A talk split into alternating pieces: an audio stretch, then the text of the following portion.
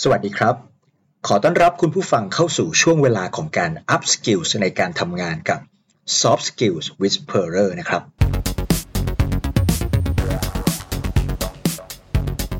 วันนี้คุณผู้ฟังอยู่กับผม เว เวสารัตโทนพลิน productivity coach and team collaboration facilitator ผู้เชี่ยวชาญด้านการบริหารตัวเอง เพื่อสร้างประสิทธิผล และการบริหารคนเพื่อสร้างการร่วมมือร่วมใจทำงานเป็นทีมนะครับ ถ้าพูดถึงคำว่า productivity คนส่วนใหญ่จะนึกถึงช่วงเวลาในการทำงานอย่างมีสมาธิจดจ่อ ในแต่ละวันก็สามารถทำงานต่างๆ เสร็จลุล่วงได้เป็นจำนวนมาก และยังสามารถบริหารเวลาให้ไปทำสิ่งอื่น ๆ ที่ดีต่อชีวิตนะครับ เช่น ออกกำลังกาย อ่านหนังสือ ลงทุน เรียนรู้ทักษะใหม่ ๆ หรือว่าเดินทางท่องเที่ยวอะไรทำนองนี้ใช่ไหมครับ คำว่า productivity จึงมักจะถูกพ่วงเข้ากับกิจกรรมที่เราต้องลงมือทำก็คือขยับขยื่นร่างกายหรือว่าใช้สมองในการคิดเป็นหลัก แต่ในตอนนี้ครับผมอยากจะชวนทุกคนมาพูดคุยถึงหนึ่งกิจกรรมที่สำคัญที่สุดที่ผมขอใช้คำว่า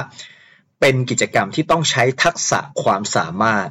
หรือเรียนรู้และก็ฝึกฝนกันได้ ซึ่งในตัวของมันเองถือว่าเป็นทักษะ ขั้นพื้นฐานที่สำคัญมาก ๆ ที่จะทำให้เรา productive กิจกรรมนั้นก็คือ การนอนหลับนั่นเองครับ ถ้าหากคุณต้องการทำงานและใช้ชีวิตให้ productive คุณต้องมีทักษะในการนอนหลับที่ดีครับ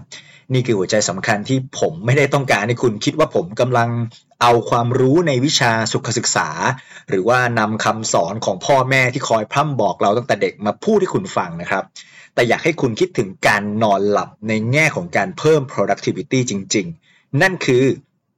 คุณจะไม่มีวัน productive ได้สูงที่สุด แม้ว่าคุณจะมีทักษะความสามารถในการทำสิ่งต่างๆ มีสติปัญญาเป็นเลิศ หรือมีข้อมูลความรู้มากมายแค่ไหนก็ตามท่านณขณะนั้น คุณกำลังง่วงนอน หรือว่าเบลอ หรือว่าขาดสติมาก เพราะว่านอนน้อย หรือว่านอนอย่างไม่มีคุณภาพ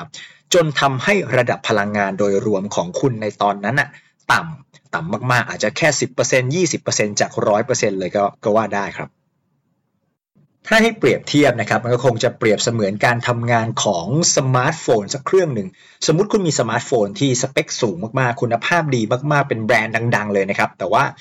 มีแบตเตอรี่ที่ต่ำมากครับ จนใกล้จะดับอยู่รอมรอนะครับ ถ้าคิดแบบนี้คุณน่าจะพอเห็นภาพครับว่า การนอนหลับเพื่อชาร์จแบตของเราให้เต็มนั้นมันเชื่อมโยงกับคำว่า productivity ของเราอย่างไรครับ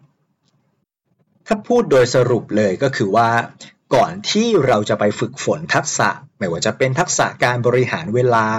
ทักษะการวางแผนเพื่อที่จะทำงานหรือว่าทำโปรเจกต์ต่างๆ ไปจนถึงทักษะในการมีสมาธิจดจ่อนะครับ คุณต้องกลับมาพิจารณาเรื่องระดับพลังงานระหว่างวันของตัวคุณเองด้วย ซึ่งมันมีพื้นฐานมาจากการนอนหลับเป็นลำดับแรกๆเลยนั่นเองครับย้อนไปนะครับเมื่อประมาณ 2 ปีที่ผ่านมา ตัวผมเองซึ่งเป็นคนที่หมกมุ่นในเรื่อง productivity มาก ๆ ประสบปัญหานอนหลับได้ไม่ดีเลยครับ นั่นคือมักจะรู้สึกตัวตื่นกลางดึก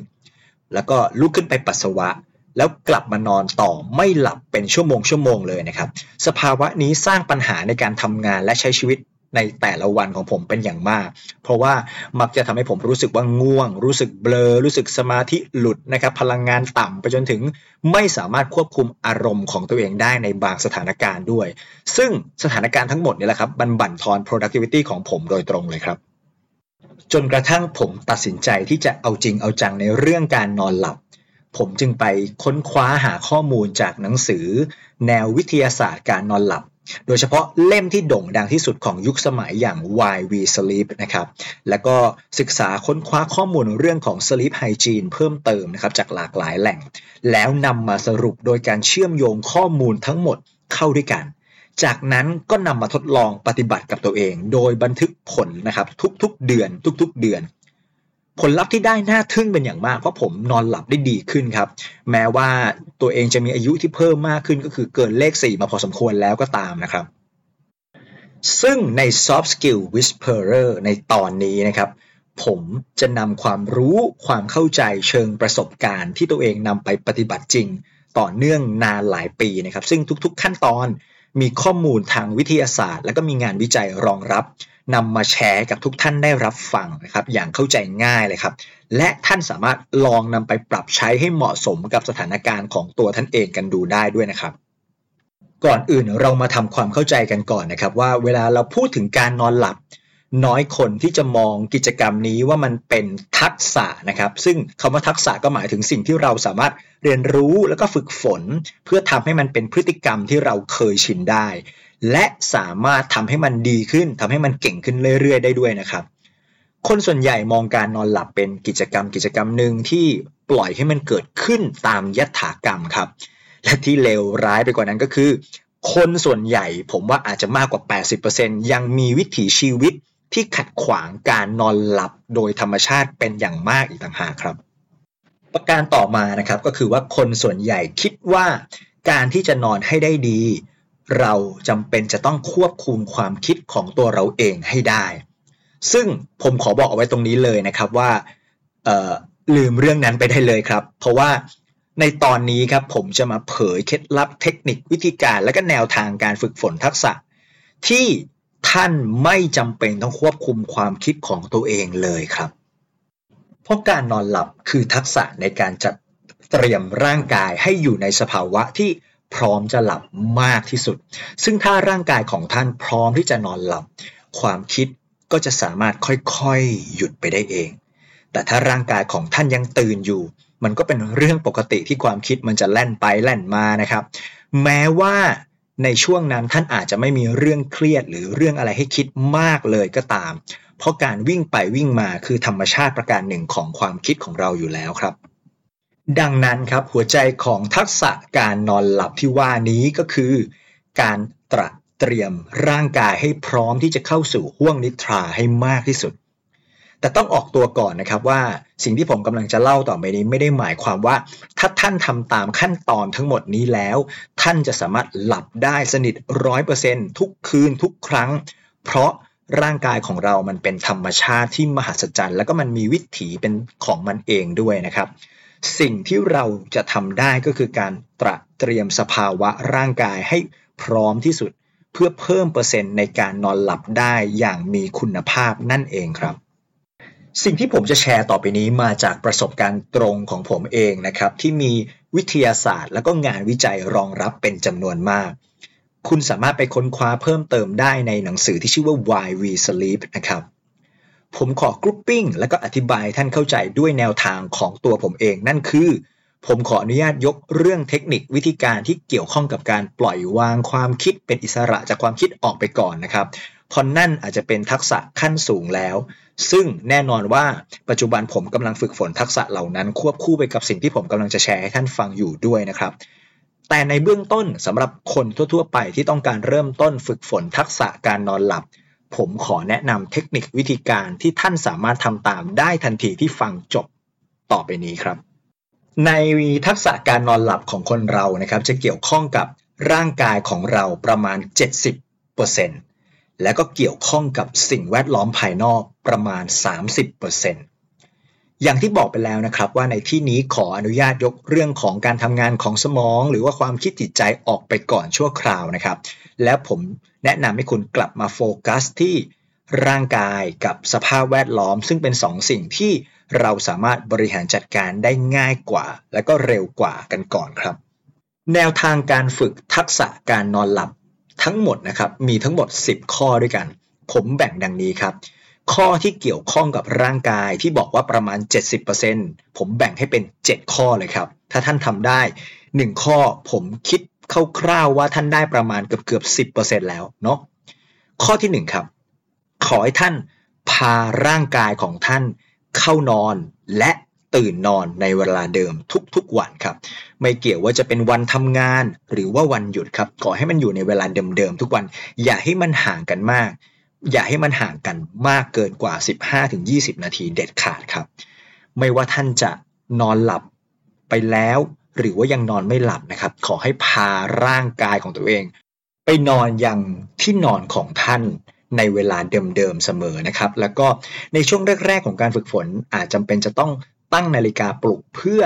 พาร่างกายของตัวท่านเองให้ลุกขึ้นในเวลาเดิมๆด้วยเช่นกันครับ ข้อที่2นะครับหลีกเลี่ยงอาหารมื้อหนักๆอย่างน้อย 3 ชั่วโมงก่อนเข้านอนครับ เพราะว่าถ้าร่างกายของท่านมีอาหารมื้อหนัก มันจำเป็นจะต้องย่อยอาหารแล้วก็ทำงานอย่างหนัก นี่คือสาเหตุสำคัญที่ท่าน นอนไม่หลับครับ รวมถึงการหลีกเลี่ยงน้ำดื่มอย่างน้อยประมาณ 1-2 ชั่วโมงก่อนเข้านอนด้วยนะครับ เพราะว่าถ้าร่างกายของท่านมีน้ำมากเกินไป ท่านก็อาจจะปวดปัสสาวะในขณะเวลาที่หลับไปแล้วก็ได้ครับ ข้อที่3นะครับคือให้ละเว้นการนอนหลับในตอนกลางวัน ถ้าไม่จำเป็น หมายถึงว่าถ้าท่านไม่ได้รู้สึกง่วงมากจริง ๆ จนทนไม่ไหวนะครับ ก็ไม่ควรจะนอนหลับตอนกลางวัน โดยเฉพาะในช่วงเวลาหลัง4โมงเย็นเป็นต้นไปเนี่ยอยากให้ละเว้นการนอนหลับไปเลยครับ เพื่อให้ร่างกายของท่านสะสมสารเคมีที่เรียกว่าเป็นอะดีโนซีนนะครับ สารเคมีตัวนี้จะทำให้ท่านรู้สึกง่วงในเวลาที่ท่านต้องเข้านอนจริง ๆ คืออาจจะเป็นช่วงเวลาประมาณ3ามทุ่มสี่ทุ่มห้าทุ่มอันนี้ก็แล้วแต่คนนะครับ แต่เมื่อถึงเวลานั้นท่านจะมีสารเคมีตัวนี้ที่ในปริมาณที่มากเพียงพอที่จะทำให้ท่านนอนหลับได้ครับ ข้อที่4นะครับ ข้อนี้ตรงไปตรงมามากคือหลีกเลี่ยงคาเฟอีน และก็แอลกอฮอล์อย่างน้อยเลยนะครับ คือ 6 ชั่วโมง ก่อนเวลาเข้านอน เพราะว่าร่างกายจำเป็นจะต้องใช้เวลาในการสะสางคาเฟอีน ตราบใดที่ร่างกายของท่านยังมีสารคาเฟอีนอยู่ร่างกายของท่านจะตื่นตัวครับ ข้อที่5นะครับออกกำลังกายอย่างสม่ำเสมอครับ ข้อนี้เป็นกิจวัตรที่สำคัญมาก ๆ อย่างน้อยที่สุดคือ 3 วันต่อสัปดาห์นะครับ แต่ผมแนะนำ5วันต่อสัปดาห์ครับ ออกกำลังกายสม่ำเสมอเคลื่อนไหวร่างกายเป็นประจำแต่ว่า ระมัดระวังอย่าออกกำลังกายหนักๆ ใกล้เวลานอนครับ อย่างน้อยขอให้ทิ้งห่างจากช่วงเวลาที่ท่านพาร่างกายเข้านอนอย่างน้อยนะครับ 2-3 ชั่วโมงครับเพราะการออกกำลังกายหนักๆ จะทำให้ระบบประสาท ระบบร่างกายของท่านมันตื่นตัวนั่นเองครับ ฉะนั้นควรทิ้งช่วงเวลาอย่างน้อย 2-3 ชั่วโมงก่อนจะถึงเวลาเข้านอนนะครับ ข้อที่ 6 ครับ ออกไปรับแสงแดดอ่อนๆ โดยเฉพาะในช่วงเวลาประมาณ 8 โมงถึง ไม่เกิน 11 โมงเช้านะครับ การที่ร่างกายของท่านได้รับแสงแดดนะครับ จะช่วยทำให้นาฬิกาชีวภาพภายในร่างกายของท่านทำงานอย่างตรงไปตรงมานะครับ นั่นแปลว่าเมื่อถึงเวลาตื่นคือเวลาที่พระอาทิตย์ขึ้น เวลาที่โลกภายนอกมันมีแสงเนี่ยร่างกายของท่านจะรู้สึกตื่นตัว และเมื่อถึงเวลาที่ต้องนอนหลับก็คือช่วงเวลาที่พระอาทิตย์ตกท้องฟ้ามืดสนิทอย่างเงี้ยนะครับ ร่างกายของท่านก็จะรู้สึกง่วง รู้สึกว่าอยากเข้านอนนั่นเองครับ ข้อที่7นะครับให้งดเว้นการมองหน้าจอนะครับไม่ว่าจะเป็นโทรศัพท์มือถือสมาร์ทโฟน หน้าจอคอมพิวเตอร์หรือว่าแท็บเล็ตต่างๆ อย่างน้อยที่สุดเลยนะครับคือ 1 ชั่วโมงก่อนเวลาเข้านอนนะครับ เพราะว่าแสงสีฟ้าจากหน้าจอจะกระตุ้นนะครับดวงตาของท่านให้ท่านรู้สึกตื่นตัวนะครับรู้สึกเหมือนว่าท่านกำลังมองแสงแดดมองแสงในเวลากลางวันอยู่เลยทีเดียวครับ และนั่นคือ 7 ข้อที่เกี่ยวข้องกับร่างกายของเราโดยตรงเลยนะครับ จะเห็นว่าแทบจะทุกอย่างเกี่ยวข้องกับร่างกาย ไม่ว่าจะพาร่างกายไปเจอแดดนะครับ งดกินอาหารมื้อหนักๆ งดเสพคาเฟอีนก่อนเวลาที่จะเข้านอนนะครับ การออกกำลังกาย การเคลื่อนไหวร่างกายก็เป็นกิจกรรมที่เกี่ยวข้องกับร่างกายของเราทั้งสิ้น ซึ่งเป็นสิ่งที่ท่านทำได้ทันทีที่ฟังพอดแคสต์ตอนนี้จบเลยนะครับ ต่อมาครับอีกประมาณ 30%เกี่ยวข้องกับสภาพแวดล้อมนะครับก็คือสิ่งของสถานที่ต่างๆ ที่อยู่รอบๆตัวท่านนั่นเองครับประมาณ 30%ก็คืออีก 3 ข้อนั่นเองครับ ข้อที่ 8 ครับ ห้องนอนของท่านสิ่งสำคัญเลยมี 3 ปัจจัยสำคัญที่ท่านต้องท่องไว้จำไว้เลยครับ คือต้องมืดสนิท มืดสนิทห้ามมีแสงรบกวน ต้องมีอากาศอุณหภูมิที่เย็นครับ เย็น ในระดับที่ถ้าพูดเป็นองศาเซลเซียส น่าจะอยู่ที่ประมาณ 24 ถึงไม่เกิน 26 องศาเซลเซียสครับ เพราะว่าอากาศที่เย็นจะช่วยให้เรานอนหลับได้ดียิ่งขึ้นครับ และสุดท้ายก็คือเงียบนั่นเองครับ เงียบสงบปราศจากเสียงรบกวนครับเมื่อพูดถึงความเงียบสงบปราศจากเสียงรบกวนนะครับ ก็จะเชื่อมโยงกับข้อที่ 9 ครับ ข้อที่ 9 คือการที่อยากให้งดเว้นการดู การอ่าน การเสพอะไรที่มัน กระตุ้นสมองก่อนเข้านอนอย่างน้อยประมาณ 3 ชั่วโมงก่อนเข้านอนครับเช่นหนังสยองขวัญหรืออ่านหนังสืออะไรที่กระตุ้นเราความคิดเราสมองเนาะข้อนี้อาจจะเชื่อมโยงใกล้เคียงกับเรื่องความคิดเรื่องสมองมากที่สุดแต่สุดท้ายแล้วก็เป็นสิ่งที่มันเกี่ยวข้องกับสภาพแวดล้อมของท่านนั่นเองครับ และข้อที่ 10นะครับข้อสุดท้ายเกี่ยวข้องกับสิ่งแวดล้อม หรือว่าสภาพแวดล้อมก็คือ ให้ใช้พื้นที่ในการนอนนะครับ เตียงนอนฟูกที่นอน ถ้าจะให้ดีกว่านั้นก็คือบริเวณห้องนอน เพื่อการนอนหลับ เท่านั้นนะครับ การนอนหลับเท่านั้น